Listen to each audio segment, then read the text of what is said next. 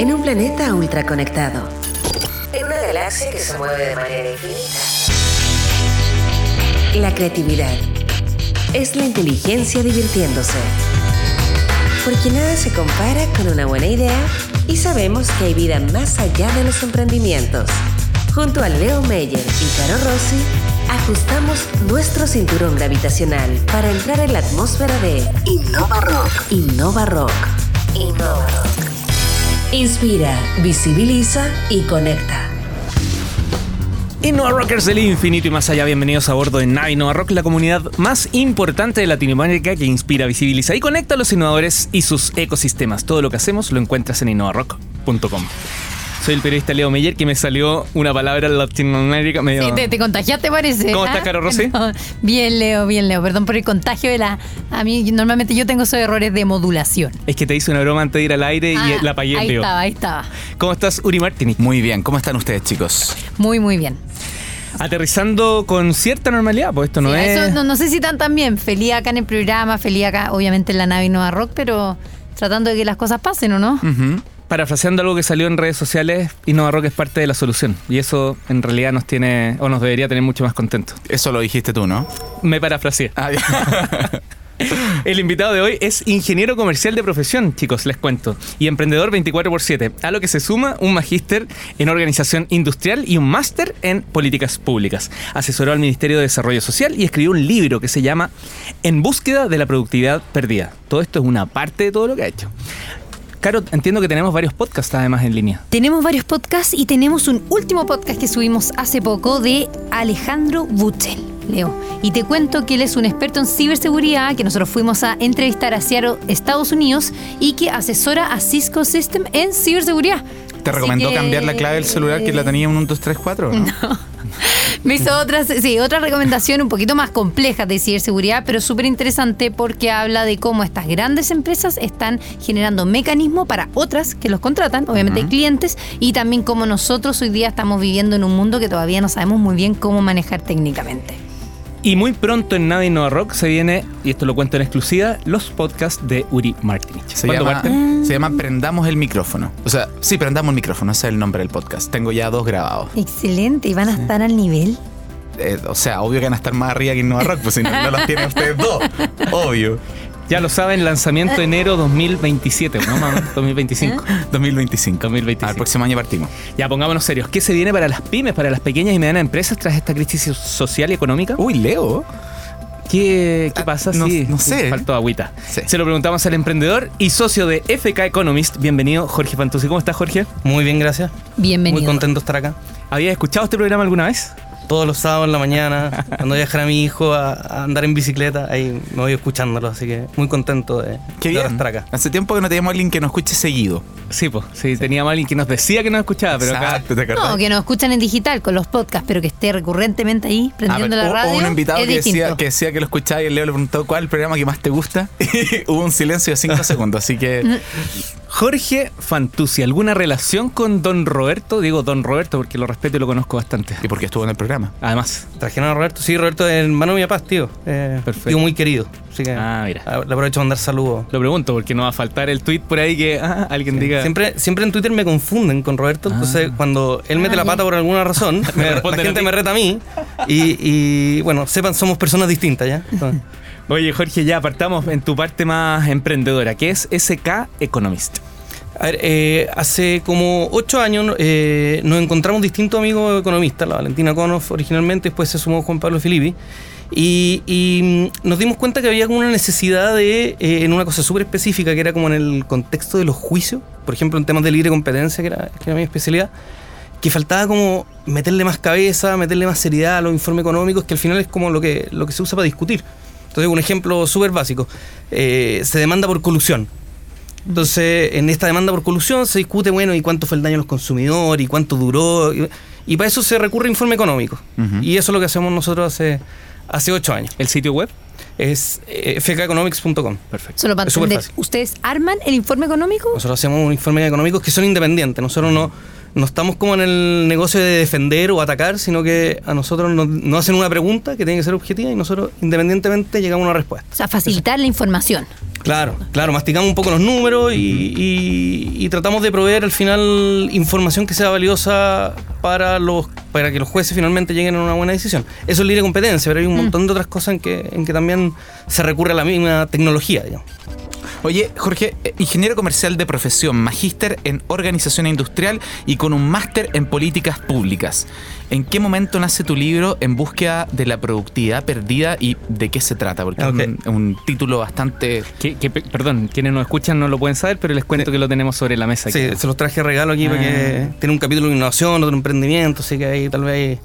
El capítulo, no- o sea, perdón, el libro no lo escribí yo, el, el libro lo edité yo. Lo- Perfecto. Los que saben en verdad el tema son los que escribieron cada uno de los capítulos. O sea, Ah, experto en ¿Cuántos, cuántos autores son? serán unos 10 por Ah, aquí. chuta. Sí, el libro tiene casi dos años. Eh, lo, a ver, lo que, lo que pasa es que nosotros, eh, digo nosotros, todo- todos mis socios, siempre hemos tenido el bichito emprendedor. O sea, nosotros, yo estudié economía, después hice un magíster, eso es organización industrial con la mención, pero un magíster en economía, después políticas públicas, seguí estudiando más economía. Y lo que hemos hecho finalmente es como emprender usando la economía. O sea, FK Economics es un emprendimiento, tiene un modelo, tiene un modelo de negocios que, que se basa en que, en que sabemos trabajar como economistas eh, y lo que y todas las otras cosas que hemos hecho eh, como emprendimiento también tienen que ver con la economía. Este libro, tenemos un medio de, de temas económicos, ¿Ah, se llama sí? Contrafactual, Ah. métanse, es súper interesante. Así como contenido tipo de Economist, pero chileno. Qué buena. Eh, tenemos, hacemos un, un podcast de economía eh, nos y tenemos una ¿A empresa. través de este medio que tienen o, o independiente? Eh, funciona, no, es lo mismo, es la misma marca, digamos, pero nos, prestan un- nos prestan una casa. Eh, y eh, el libro y, eh, es parte también de ese, de ese emprendimiento, de querer hacer cosas, de querer aportar a través de la economía, que es lo que sabemos hacer. Oye, en el libro yo estaba recién mirando ya hartos nombres que a personas que conozco bastante bien. eh, así que Oliver Fogel, la, acá quién más tengo, bueno, Michael Leatherby. A- almorcé con él ayer. Ah, Roberto Álvarez. Ya. Tuve vacaciones. Roberto, Roberto escribió de innovación. Michael de emprendimiento. Te, So- te pre- pregunto, uno de los temas que nosotros hemos tratado en los últimos programas es eh, la respecto a la productividad es la más que la productividad es la industrialización de Chile, la falta de industrialización de Chile, ¿cierto? Y hoy día obviamente más que nunca sale y hay una crítica por un lado de que no tenemos industrias fuertes, por lo tanto nos podemos ir a un hoyo. Ah, no, ¿cachai? o sea, hay mucho que está pasando, estoy siendo súper informal, pero quiero tratar de reflejar lo que la gente de, pie está diciendo. Estamos hoy día en una crisis, una crisis que arra- arrastra una crisis económica y que se da por esta falta de industrialización, por esta falta de el made in Chile. ¿Cuál es tu visión respecto a ese problema que hoy día ya es realmente un problema? Aquí tal vez vamos, a- vamos a opinar distinto con, Perfecto, con mi tío. Roberto, que, ah, que, que él sí es muy por industrialización. Yo, más que in- industrialización o no, eh, yo coincido con el diagnóstico que, que tenemos un problema grave hoy día de productividad. Y, y- y el libro lo que trata de hacer, eh, o en general el diagnóstico en general lo, lo que trata de hacer es, es decirse que no hay una bala de plata, no es la industrialización lo que va a solucionar el Perfecto. sino que necesitamos emprendimiento, necesitamos innovación, necesitamos infraestructura que muchas veces está, está abandonada, necesitamos eh, desarrollo TI, que también lo estamos, estamos tratando de hacer cosas y buenas iniciativas, pero, pero estamos necesitamos capital humano. Eh, nos quedamos muy entrampados en, en políticas, ¿no es cierto?, puntuales, que si la gratuidad o no la gratuidad, pero cuál es la necesidad real de, de capital humano. O sea, son muchas las cosas que, que necesitamos. Si yo tuviera que poner fichas más que en la industrialización, que un debate abierto, Mm. porque eh, si es causa o, o- Efecto, sí, o- sí, sí. si es causa-efecto, eh, yo diría eh, políticas públicas poderosas para aumentar la productividad son las que incentivan in- el- la innovación y el emprendimiento. Soy Leo Meyer y junto a Caro Rossi y Yuri Martinich estamos a bordo de esta nave Innova Rock, como siempre con galácticos invitados. En el caso de hoy recorremos el universo innovador con el socio de FK Economist, Jorge Fantuzzi. Jorge, corrígeme, fuiste asesor del Ministerio de Desarrollo Social hace unos añitos atrás, ¿no? Claro, cuando, cuando yo entré como asesor a Mideplan y en el, Ah. y en el transcurso de, de- de mi trabajo como asesor he pasado a ser el Ministerio de Desarrollo Social. Cuéntanos algunas iniciativas en las que participaste para un poco también saber desde dónde te podemos eh, preguntar una opinión. A mí me tocó, es bien entretenido porque me tocó eh, un emprendimiento dentro de las políticas públicas, que me, tocó trabajar en el diseño del, de, no sé si se acuerdan, pero del ingreso ético familiar. En ese minuto era como una política súper innovadora. De hecho, tengo otro libro que se llama eh, Ingreso ético familiar innovando en política social. Eh, y es- el, el- el- el ingreso único familiar es como las bases de lo que ahora se está discutiendo, no sé si lo han visto, del ingreso mínimo garantizado. Sí, sí. Bueno, es un programa que es súper parecido y básicamente se inspira en, en lo que hay en Estados Unidos esto del negative income tax, que es como tratar de subsidiar el empleo de las personas que ganan menos, porque así se incentiva la contratación y, el, y las ganas de buscar empleo formal, lo que termina, en, según toda la evidencia, reduciendo la, la pobreza. Entonces, era, fue una iniciativa súper bonita, aprendí harto y, y además estuvo el germen ahí después de- de- del emprendimiento actual FK Economics. Chile ha sido destacado globalmente por una, una cantidad de políticas públicas pro innovación, pro emprendimiento que se dieron, sobre todo, estamos hablando del 2010, por sobre todo 2010, la Corfo son quienes lo han ejecutado. Eh, en ese mundo de las políticas públicas pro startups, emprendimientos, pyme, innovación y más, de que hay un montón, em, ¿cómo las ves tú hoy día? ¿En qué han fallado? ¿Y, y qué cambios quizás crees que deberíamos hacer? ¿O estamos perfectos? ¿Cuál es tu El, el 2010 uno tiene en, en- en la cabeza porque nació Startup Chile, ¿no es cierto? Sí, Pero sí. antes venía Capital Sí. Semilla. Ajá. eh, Eh, sí. Bueno, yo voy a defender ese punto. Sí, estoy de acuerdo. ¿Por qué hago el hincapié en el... Yo estaba en el gobierno en ese año. Eh, ¿Por qué hago el hincapié en el 2010? Porque se empieza a, se empieza a entregar este subsidio de manera distinta a otros startups Claro, que no son fue- más de tecnología. Fue totalmente No, no, el- no es que no El había, capital semilla teni- pues, podía ser de, de- Puede, todavía existe, puede ser de innovación o no, ¿no es cierto? Puede ser tecnológico o no. Eh, eh, Startup Chile nace como una cuestión mucho más eh, ambiciosa, ¿no es cierto? Mm. Eh, de, de tratar de, de generar un ecosistema de emprendimiento. Y, y- y ha sido exitoso. O sea, la, la evidencia, ahí estamos hablando de Michael Levy recién, la, la- Mm. la evidencia como actual que tenemos sobre el programa es que por lo menos esta escuela de emprendimiento que está dentro del Capital Semilla tiene un efecto grande. O sea, no sé, la valorización de las empresas que participan de esto aumenta en un 500%, aumenta el empleo en un casi 30%, creo. Eh, o sea, todo, todo indica que, que, que ha sido un programa exitoso. ¿Y qué se podría hacer? Bueno, el, antes que fuera todo este, todo este revuelo, este estallido social, como han dicho, eh, el ex ministro de Economía ahora, eh, estaba proponiendo una agenda de distintos puntos para, para eh, reimpulsar el crecimiento económico, ese yo está, Mm. ya estaba dormido, ¿no es cierto? Y uno de los, de los puntos de esta, de esta agenda era aumentar en más del doble la cantidad de empresas beneficiarias al año En Startup Chile. en Startup Chile. Sí, Eh, puntualmente en Startup Chile. Eh, ojalá pudiéramos tener eh, presupuesto, pudiéramos tener recursos para mantener una tasa de crecimiento como la que, como la que se proponía en esa, en Pero esa agenda. en la situación que Chile se encuentra hoy día, ¿tú crees que esa visión que tenía hace dos meses atrás, que efectivamente se, se- se dijo, nosotros también nos habló con nosotros el ministro en ese momento, eh, de aumentar el, el subsidio y la parte operacional de Startup Chile, hoy día vale la pena? Con la situación de Chile hoy día. Presupuestariamente es súper difícil. O sea, ¿Ya? se está sacando plata de todos lados. Yo sospecho, lamentablemente, siempre se le echa mano a los programas de, de innovación. Eso Ujú. ha sido así históricamente. Eh, en mi opinión, eh, no es tan buena idea. ¿Y, y por qué? Eh, el emprendimiento y la innovación son motores de cambio social. O sea, tú cuando generáis eh, movimiento en la economía a través de más, más emprendimiento, de más innovación, estáis diciendo que estáis generando trabajo, estáis generando recursos, estáis generando conocimiento que después se puede usar para otros emprendimientos. O sea, eh, el- el- yo creo que es como atrasar un poco el desarrollo. El, el de, el, por ejemplo, cortarle el presupuesto a Startup Chile, por ejemplo. O, tal vez, eh, creo, que, creo que el presupuesto era de 180 empresas al año beneficiarias y se estaba proponiendo pasar a 400. Ojalá se mantengan 180. No, Ah, no creo que lo corten, no, Ya, no, ya, no lo ya, sé. Ahora, cortar no aumentarlo, en el fondo. O sea, si fuera por mí, ojalá pasáramos a bastante más eh, gasto público en temas de emprendimiento e innovación, Sí. especialmente en aquellas áreas que han sido evaluadas y, tenemos y que sabemos que tenemos resultados positivos. Eso, no, Startup Chile es una parte, o sea, tenemos que hablar del Ministerio de Ciencia, hay un montón de cosas donde Sí, los no, no, presupuestos, claro, pero centrarlo tocó- solo en Startup tocó el tema de Startup Chile. porque Está el tema como- de las patentes, o sea, hay un Claro. Claro, INAPI, o sea, Claro. Oye, Jorge, en, la economía hay harto de, hay una parte de ciencia y hay harto de opinología. Y uno, y uno lo ve porque hay eh, dos economistas igual de importantes que opinan totalmente distinto de un tema.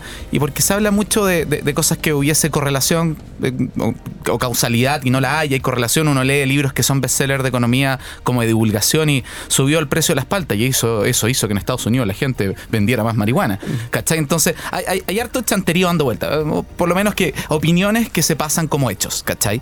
Pero sí hay evidencia de ciertas políticas públicas que funcionan, o más evidencia por lo menos, que nos podrían llevar a concluir que sabéis que eso sí funciona. ¿Qué crees tú? ¿Qué política te parece exitosa, te parece respaldada por, por, por evidencia que dirías, sabéis que eso deberíamos aplicar en Chile? Así como algo nuevo. Eh, O no tan Yo- nuevo. Dime tú. Yo, a ver, eh, hay dos cosas que hay dos cosas que yo creo que son bien importantes. Tal vez una de corto plazo y una de largo plazo. La de corto plazo, lo que estamos hablando ahora. Si fuera por mí, pongamos más fichas en los programas de innovación y emprendimiento que sabemos que funcionan. Eh, algo de evidencia tenemos del, del- de la franquicia, del incentivo tributario, ¿no es cierto? Que, que es más o menos reciente. O sea, ahí eh, te Eso, eso para el corto plazo. eso puede tener resultados de corto plazo. A donde apunta toda la evidencia así súper rigurosa para temas de largo plazo, eh, primera infancia. Entonces nosotros hoy día tenemos, tenemos bueno, urgencias como el tema del Sename, ¿no es cierto? Y, hablamos todo el tiempo de obligación en, en- en- en escolaría mínima, en, primera infancia, pero la verdad es que ojalá pudiéramos tener jardines infantiles que fueran como un lujo mundial. O sea, que tuvieran apoyo de psicopedagogas, de, de terapeutas ocupacionales, de psicólogos. eh, o sea, si tuviéramos un lujo de jardín, y sobre todo los públicos, ¿no es cierto? Junji Integra, yo creo que podríamos pegarnos un salto al desarrollo gigante. Tremendo, tremendamente de acuerdo. Y aquí también habla de la importancia de lo que siempre comentamos. La innovación está en todo. Está absolutamente en todo y solo que a veces no nos damos cuenta o no lo queremos ver. ¿Quieres abordar la nada Innova Rock? Caro. ¿Cómo hay que hacerlo? Visitando innovarock.com. Arriba a la derecha está la pestaña Rock Letter. Así es, o buscando Innova Rock en todas las plataformas de streaming. O viendo el perfil de Twitter de Uri. Que, ¿Por qué la cerraste, Uri? Ah, búsquenme en Instagram, soy arroba Uriverso. Seguimos a bordo de esta nave Innova Rock, hoy conversando con el socio de FK Economist, Jorge Fantuzzi. Eh, al inicio del programa explicamos qué es lo que era FK, cuál era el objetivo, pero has tenido spin-off, lo voy a poner en plural, spin-offs.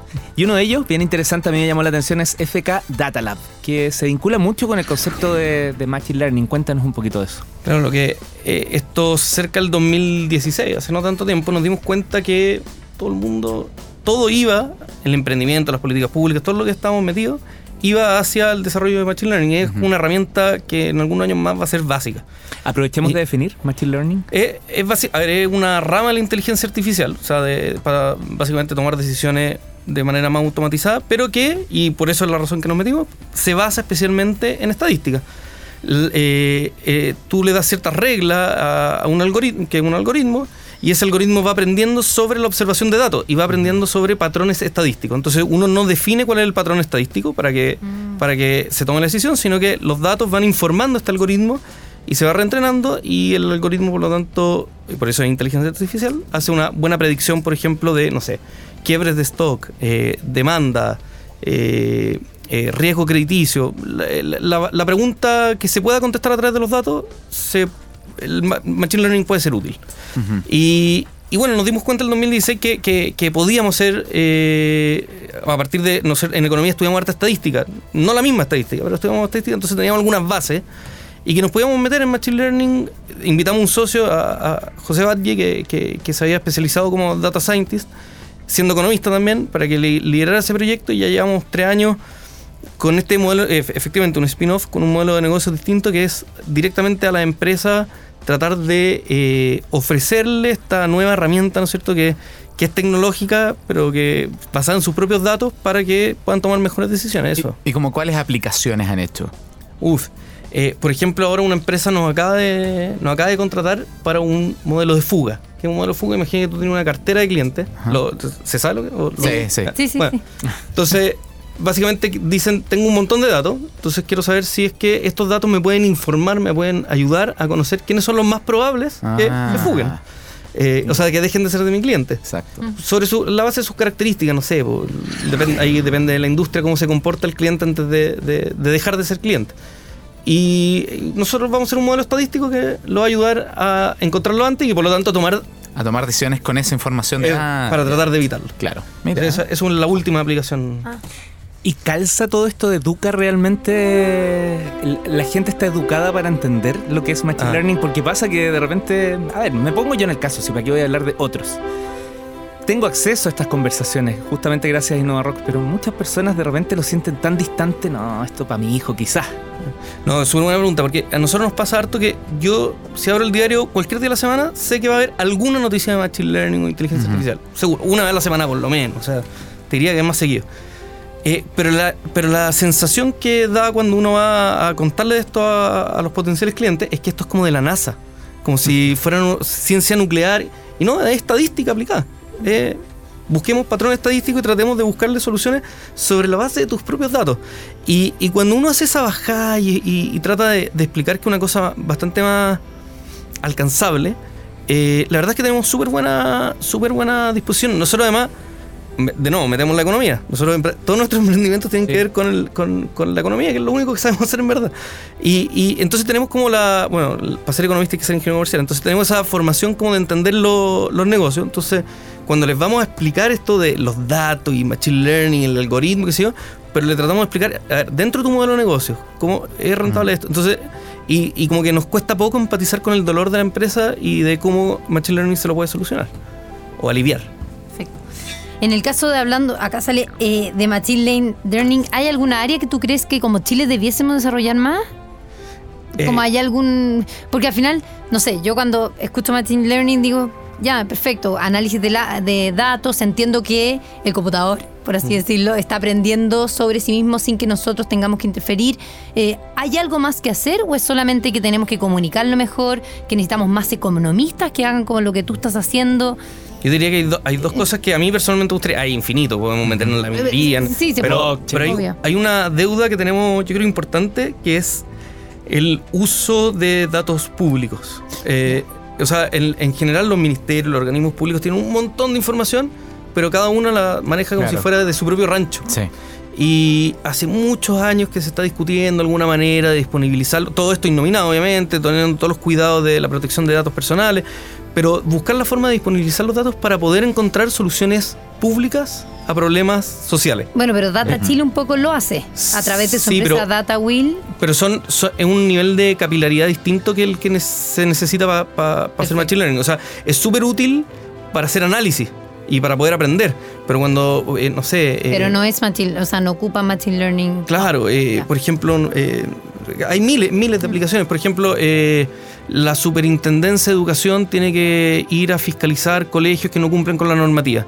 ¿Cómo se podría aplicar Machine Learning para detectar los colegios que, por alguna razón, son más probables de que estén incumpliendo la normativa, para hacer más eficientes los recursos? Es una, Priorizarlos, claro. es una, es una aplicación súper básica que se podría hacer si es que los datos estuvieran disponibles, pero cuesta, cuesta súper harto. Eso que acabas de comentar, me acordé de Radar Escolar, si no me equivoco. Sí, Radar. Ellos estuvieron en el programa en un día viernes y nos decían, claro, tengo todo para poder apoyar, eh, pero los colegios no tienen idea ni siquiera la data que tienen. Tienen miedo de disponibilizarla y finalmente tienen miedo de que yo, un externo, eh, trabaje Claro. con ella. Es súper difícil, es súper difícil. Nadie quiere entregar sus datos, pero, pero a a veces se pueden hacer cosas interesantes. Oye, y perdón, y lo, y lo, y lo otro que, que- que creo que podemos tener un tal vez un desafío, el tema de capital humano para desarrollar este tipo de actividades. Puntualmente, esta es una discusión súper larga y eh, súper bonita, a mí me gusta harto. El tema de eh, enseñar estas capacidades, por ejemplo, computacionales, Sí, sí. de programación, a programar dire- derechamente, Pero a en nivel niños, escolar, en niños. Sí. hay, hay un montón de gente que tiene esta agenda y la ha desarrollado, la ha empujado eh, y hay que sacarse el sombrero. Y, y si, si me preguntan a mí como externo, yo creo que tenemos harta evidencia de que, de, que, de que estamos atrasados y de que es una buena política pública para incentivar. Tiene sus detractores, por buenas razones también, pero creo que una, en mi opinión es una buena política pública para, para incentivar. Oye, Jorge, ¿qué, qué piensas de- del nuevo Ministerio de Ciencia y de que innovación salga de economía y entre a ciencia? ¿Te parece una buena decisión? ¿Irrelevante? ¿Qué, qué pensáis al respecto? Mira, tuve esta conversación hace poco con un amigo que trabaja en la división de innovación de- Ah, del Ministerio de Economía. Eh, él estaba súper contento. ¿no? Eh, la verdad es que no sé, no sé cómo va a ser operativamente, si va a ser distinto o no. Sí creo que era importante que saliera porque hoy día tiene una la innovación dentro del Ministerio de Economía tiene una lógica como de, de solamente productividad. Y la innovación es más que eso, pues por algo, Claro. por algo sea el Ministerio de Ciencia. No sé si será algo simbólico o no, la verdad no. O sea, me declaro ignorante, pero, pero, pero sí creo que es importante que se considere la innovación como algo que va más allá de simplemente la empresa. Y la labor del Estado respecto a innovación, sí, rápidamente, eh, ¿cómo la, la- la- la simplificarías tú? No, no, ¿cómo la simplificarías? ¿Qué dirías tú que es la labor esencial del Estado El- para fomentar la innovación? El, la inno- eh, si algo que vamos a estar siempre de acuerdo, lo- los más estatistas, los más liberales, todo, es que el deber del Estado es proveer bienes públicos, la seguridad, ¿no es cierto? Es un bien público de definición. Eh, hay buenas razones, creo, para pensar que la innovación es un bien público. Ya. O sea, que genera, no, eh, más que un bien público, genera externalidades positivas. Si tú innovas, cada peso que tú le dedicas a la innovación, en promedio tiene un beneficio más que ese peso. Sea, Claro. irradia, eh, chorrea, chorrea la innovación beneficio hacia el resto de la sociedad. Entonces es algo donde, donde en mi opinión, el, el Estado sí tiene un deber súper importante de, de participar activamente. Y por cierto, los medios de comunicación, y no necesitamos nueva constitución para hacerlo, ni ley, ni nada que nos obligue, por eso existe esta nave Innova Rock, justamente para conversar y para difundir todos estos temas y que no queden cerrados solo en los que saben. Estamos conversando con el socio de FK Economist, Jorge Fantuzzi, aquí en la nave Innova Rock. Jorge, hace un ratito atrás tú comentabas el tema de las empresas B, la mencionaste por ahí. Y también mezclaste o hablaste del tema generacional. Me ocurre lo siguiente para saber tu opinión. Una persona como yo, sobre los 40, eh, necesita un concepto de empresas B porque probablemente me hace ver algo que no es natural porque me formé sin una mirada de triple impacto, no entendía la importancia de la sustentabilidad, etc. Pero en este cambio generacional, los que vienen con toda la fuerza no necesitan, creo yo, reforzar tanto ese concepto porque viene como inherente a ellos. Entonces quería comentarte eso, ¿son un poco una bisagra de cambio para una generación que justo va en, en salida o, o conversa en algo con esta que viene tomándose el día a día de la economía? No, no- no sé, tal vez, tal vez como preguntarle a un sociólogo, ¿no sé. Eh, yo lo que veo es, es- es como el típico chiste, no sé si a ustedes les toca, de, de los millennials, ¿no es cierto? Como que en las empresas como que piden otras cosas, como que quieren tiempo libre y se quieren ir de vacaciones. Eh, Tienes uno al lado. yo también, yo también calzo con la definición formal de millennial.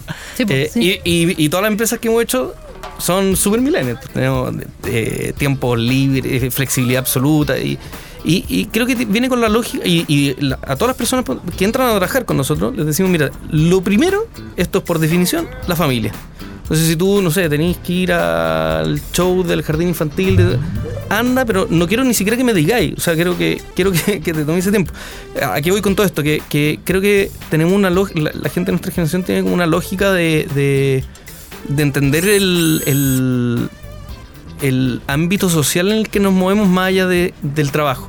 O sea, el trabajo tiene que ser un complemento a todo el resto de lo que hacemos en la vida. Es súper importante. O sea, yo me desarrollo también en el trabajo, pero no me desarrollo únicamente en el trabajo, como tal vez, creo, no estoy seguro, eh, si lo miraban en generaciones un poco mayores. Y compartes un poco entrando a tu área directa cuando se dice que eh, eh, aquellos que están pensando en estos temas son un poquito hippies, eh, tienen una mirada un poquito más light y a lo mejor pierden productividad.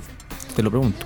estos temas así como de innovación y eh, eh, sí, también está la típica, el- como el estereotipo, ¿no es cierto?, de, de- del emprendedor que como que vende humo, ¿no es cierto?, y que, y que te cuenta unas cosas tecnológicas. una- Yo creo que se puede distinguir perfectamente del, del emprendedor vende humo, que hay algunos que conozco por ahí, del emprendedor que realmente genera valor.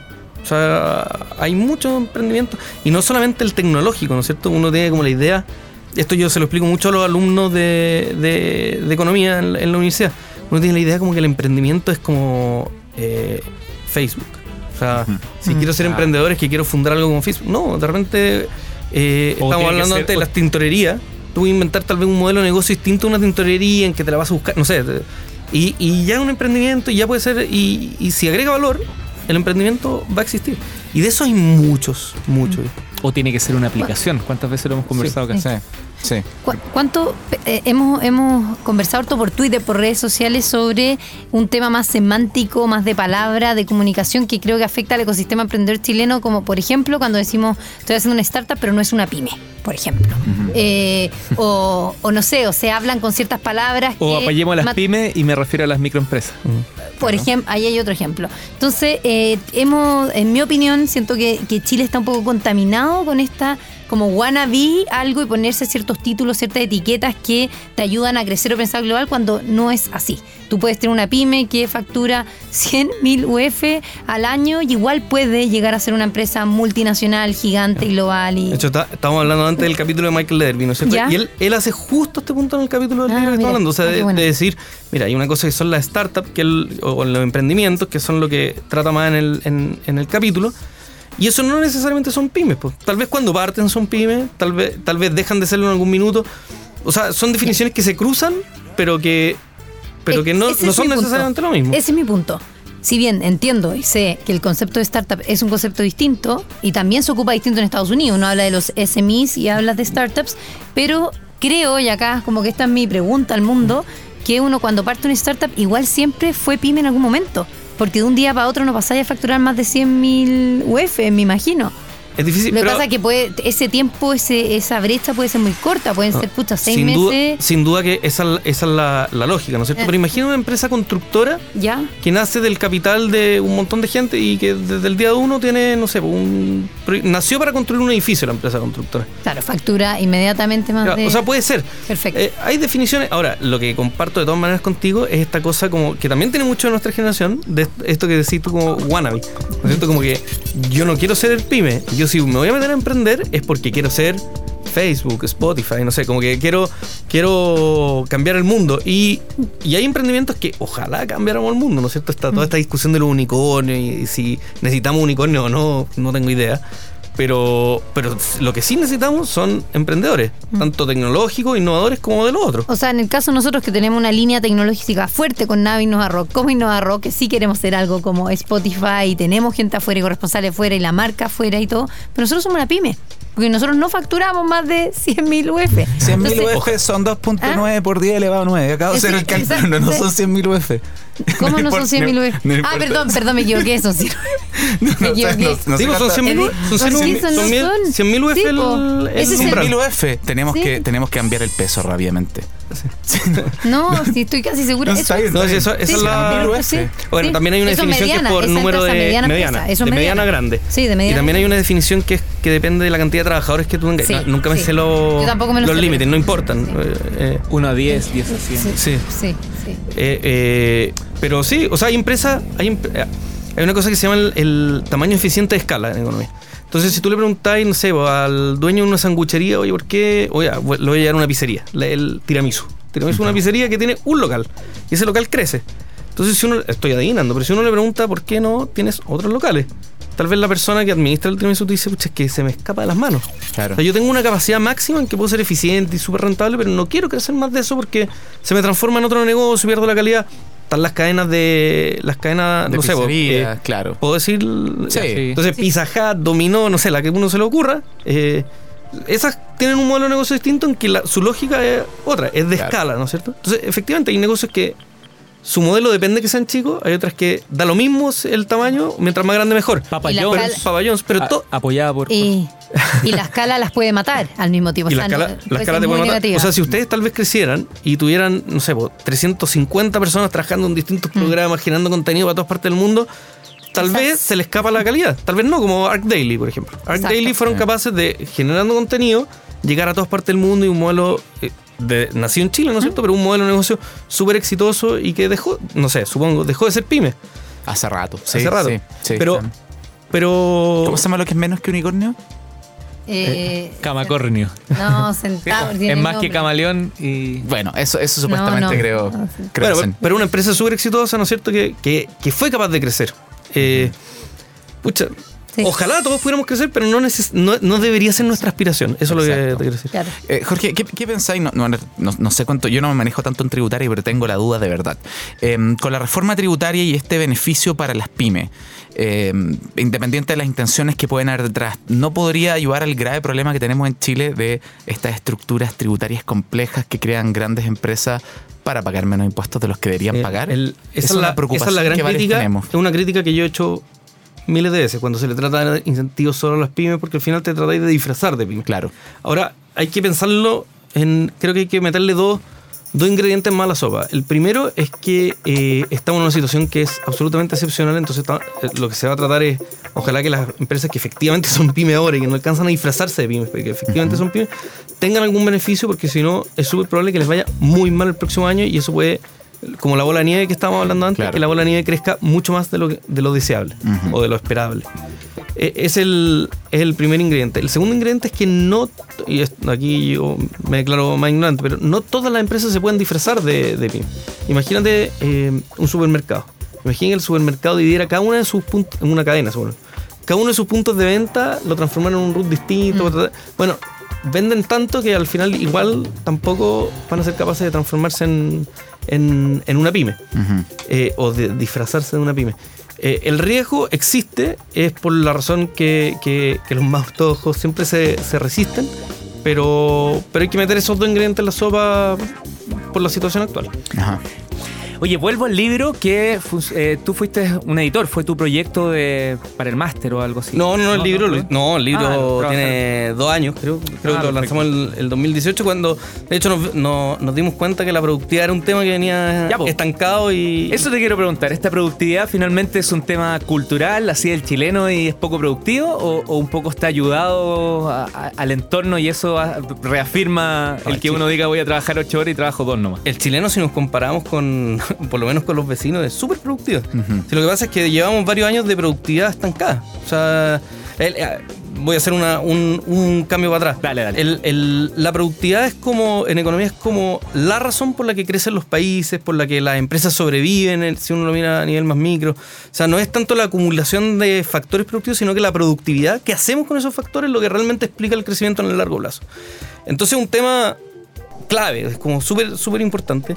Y lamentablemente en Chile llevamos varios años eh, en que la productividad, claro, se pegaba algunos, algunas subidas mm. discretas, después una bajada moderada, y pero al final llevamos varios años plano. Entonces, el libro como que nace de la necesidad como de qué sabemos de la productividad y cuáles son sus determinantes, a ver si le metemos un poquito más de de, benzina a esos determinantes. ¿Y, en qué, punto se conecta con, la realidad que estamos viviendo hoy, con esta crisis donde de algún modo u otro la productividad también está mirada con ojos bien críticos?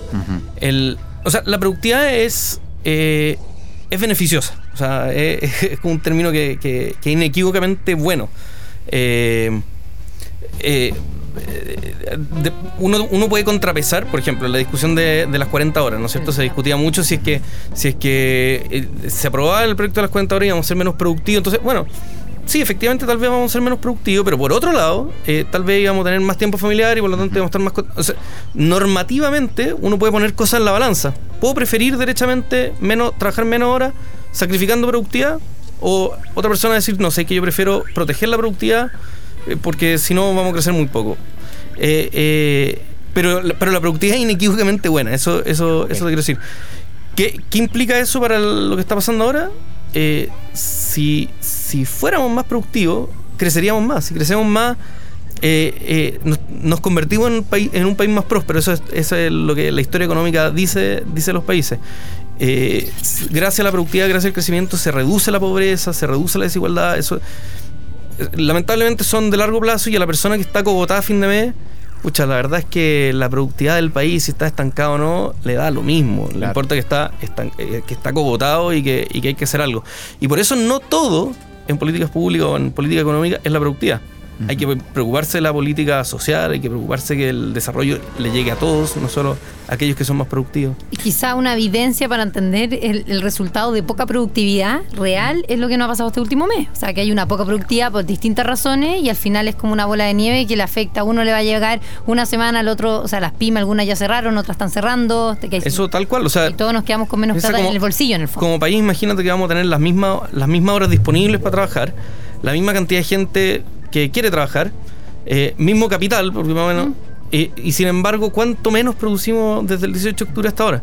O sea, cuando veamos en un par de meses más la serie de productividad total de los factores, ¿cómo sea, vamos a ver que nos pegamos una caída importante. Y eso, lamentablemente, eh, afecta a, a todos, A todos. no solo a los que tuvieron que cerrar, no solo a los que no tuvieron ingresos, no solo a los que perdieron la pega, Claro. sino que nos afecta a todos. Ahora, hay, hay factores que probablemente no están como en, la- en las fórmulas y en algunos libros, como por ejemplo la ansiedad. O sea, y yo he estado horriblemente poco productivo en este tiempo, me paro a tomar 12 eh, test durante el día y es porque es un ambiente en donde está tu mente, ¿cachai? Entonces, como la economía son sistemas complejos, a veces podría ser que la gente ahora que tiene más tiempo para estar en la casa puede pensar más en el trabajo. O sea, es, complejo decir qué es lo que... Totalmente, Sí. totalmente. O sea, hay, hay cosas que son evidentes. Y o sea, un poco si- esa balanza que acabas de comentar, Claro, como que yo que tengo, yo tengo un local, no sé, una tintorería. Entonces tengo la lavadora dentro de la tintorería, tengo un trabajador que lo tengo contratado y este mes, lamentablemente, no la ve ropa con la tintorería. Claro. Entonces la productividad, esa- pero después está la persona que no sé, pues yo trabajo mucho, puedo trabajar de mi casa porque necesito un computador y necesito internet.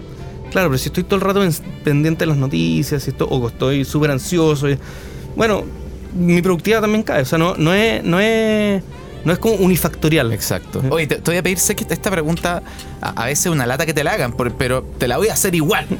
Eh, ¿Cuál es tu visión a corto plazo eh, del panorama económico en Chile? Hablemos de seis meses, ocho meses. Si tuvierais que hacer una apuesta, chuparse el dedo y levantarlo. Yo, sí, A, a ver, no sé si es tan, tan casuística, porque aquí tenemos un hombre que trabaja con data. no, Sí, pero, pero, es que se está moviendo to- todo Sí, tan rápido. claro. Pero bien. igual es todo especulación Sí. de- Eh, en es la súper economía. Así que o sea- eres, eres libre de decir lo que quieras. Siempre, siempre nos echan talla a los economistas que somos mejores para explicar lo que pasó. Que pa- y es verdad, Sí. porque no tengo bola de cristal ni leo el tarot. Pero, pero, Pero si- dale, dale, dale. Pero si tuviera que irresponsablemente decir que creo para el próximo año, eh, creo que el, imagina que se soluciona el problema político y social mañana. Que no, no es el caso, ¿no es cierto? Mm. Eh, eh, creo que el, el shock que ya tuvimos, o sea, la cantidad de gente que no tuvo ingresos, que tuvo que cerrar, que, o que perdió la pega, eh, creo que es como un shock que va a tener con la larga. Eh. ¿Qué significa eso? Que, que como que empieza como una especie como de, de bola de nieve que empieza a crecer y, y que se alarga en el tiempo. Eh, eh, la gente que perdió la pega consume menos y consume menos, no sé, los supermercados también se ven afectados, si se ven afectados tal vez contratan menos gente y empieza como a, a- a esparcirse Ujú. y, y al final puede ser súper negativo. Eh, y después está el tema de la discusión constitucional que independiente si uno, si uno cree que tenemos que cambiar la constitución o no, eh, si o si es que hay que proteger algunas cosas, eh, hay súper harta evidencia de, de- de que la incertidumbre puede, puede afectar. Ahora, si la expectativa de que tengamos algo mejor eh, es súper compartida, tal vez eso también te puede... O sea, lo que quiero decir es que el río está demasiado revuelto como para saber, pero por lo menos creo que el shock que tuvimos ahora va a ser de cola larga. Ahí con la larga hablamos de cuánto tiempo o menos. Nuevamente sé que es una. O sea, este, este trimestre va a ser pésimo. Eh, eh, eso no tengo duda. Eso, ese sí no necesito bola de cristal. Ah. Pero para el próximo año yo creo que vamos a tener todo el año un año complicado por lo menos. Se habla eh, de, una, de un nuevo modelo económico o de cierta reforma, un modelo neoliberal que nosotros somos en ejem- un ejemplo en el mundo como Chile, para bien o para mal, somos ejemplo. Eh, ¿Crees que es necesario tener, inventar, crear, co-crear un nuevo modelo económico o no es así? Eh, También es una pregunta súper buena pregunta, difícil, es como- pero... sí. Responde súper bien. Yo soy segundo. Yo soy, razón, yo soy pero- súper liberal. Yo ¿Ya? soy súper liberal y yo creo que si el Estado tuviera súper claro cuáles sí son efectivamente sus tareas y le hiciera súper bien, eh, no necesitaríamos estar dándonos vueltas si es que necesitamos un nuevo modelo o no. Al mercado lo que es del mercado y al Estado lo que es del Estado. Si, si fuéramos súper precisos en eso, que no lo somos, eh, creo que tendríamos un país mucho más desarrollado, mucho más próspero. Bueno, pero por ejemplo, que hoy día en el mundo, esto, lo que nosotros estamos viendo en Chile lo, estamos, lo están viviendo muchos otros países, ciudades del mundo. Hong Kong sigue todavía con, con huelga. Y en general, la crítica que uno escucha es que hay una crítica a un modelo neoliberal. El- eh, el- porque que- hay algo que no hicimos bien, entre todo. Hay algo que no se está haciendo bien en ese modelo, quizás. Lo que se llama el modelo neoliberal, como que eh, si uno ve la Ya historia, eh, ha sido lejos el modelo, en, en toda la historia, lejos el modelo que ha generado más prosperidad, más Sí. vida y que, y que ha sacado más gente de la pobreza. Ahora, la pregunta es si, ahora desde un punto de vista filosófico, de, de- de ciencia política, más que, más que de economía, es si con eso nos basta o no. Y, y- y el Estado tiene ciertos roles para corregir eh, las situaciones donde el, esta- donde el mercado no le corresponde corregir. Por ejemplo, en, en los bienes públicos que hablábamos antes.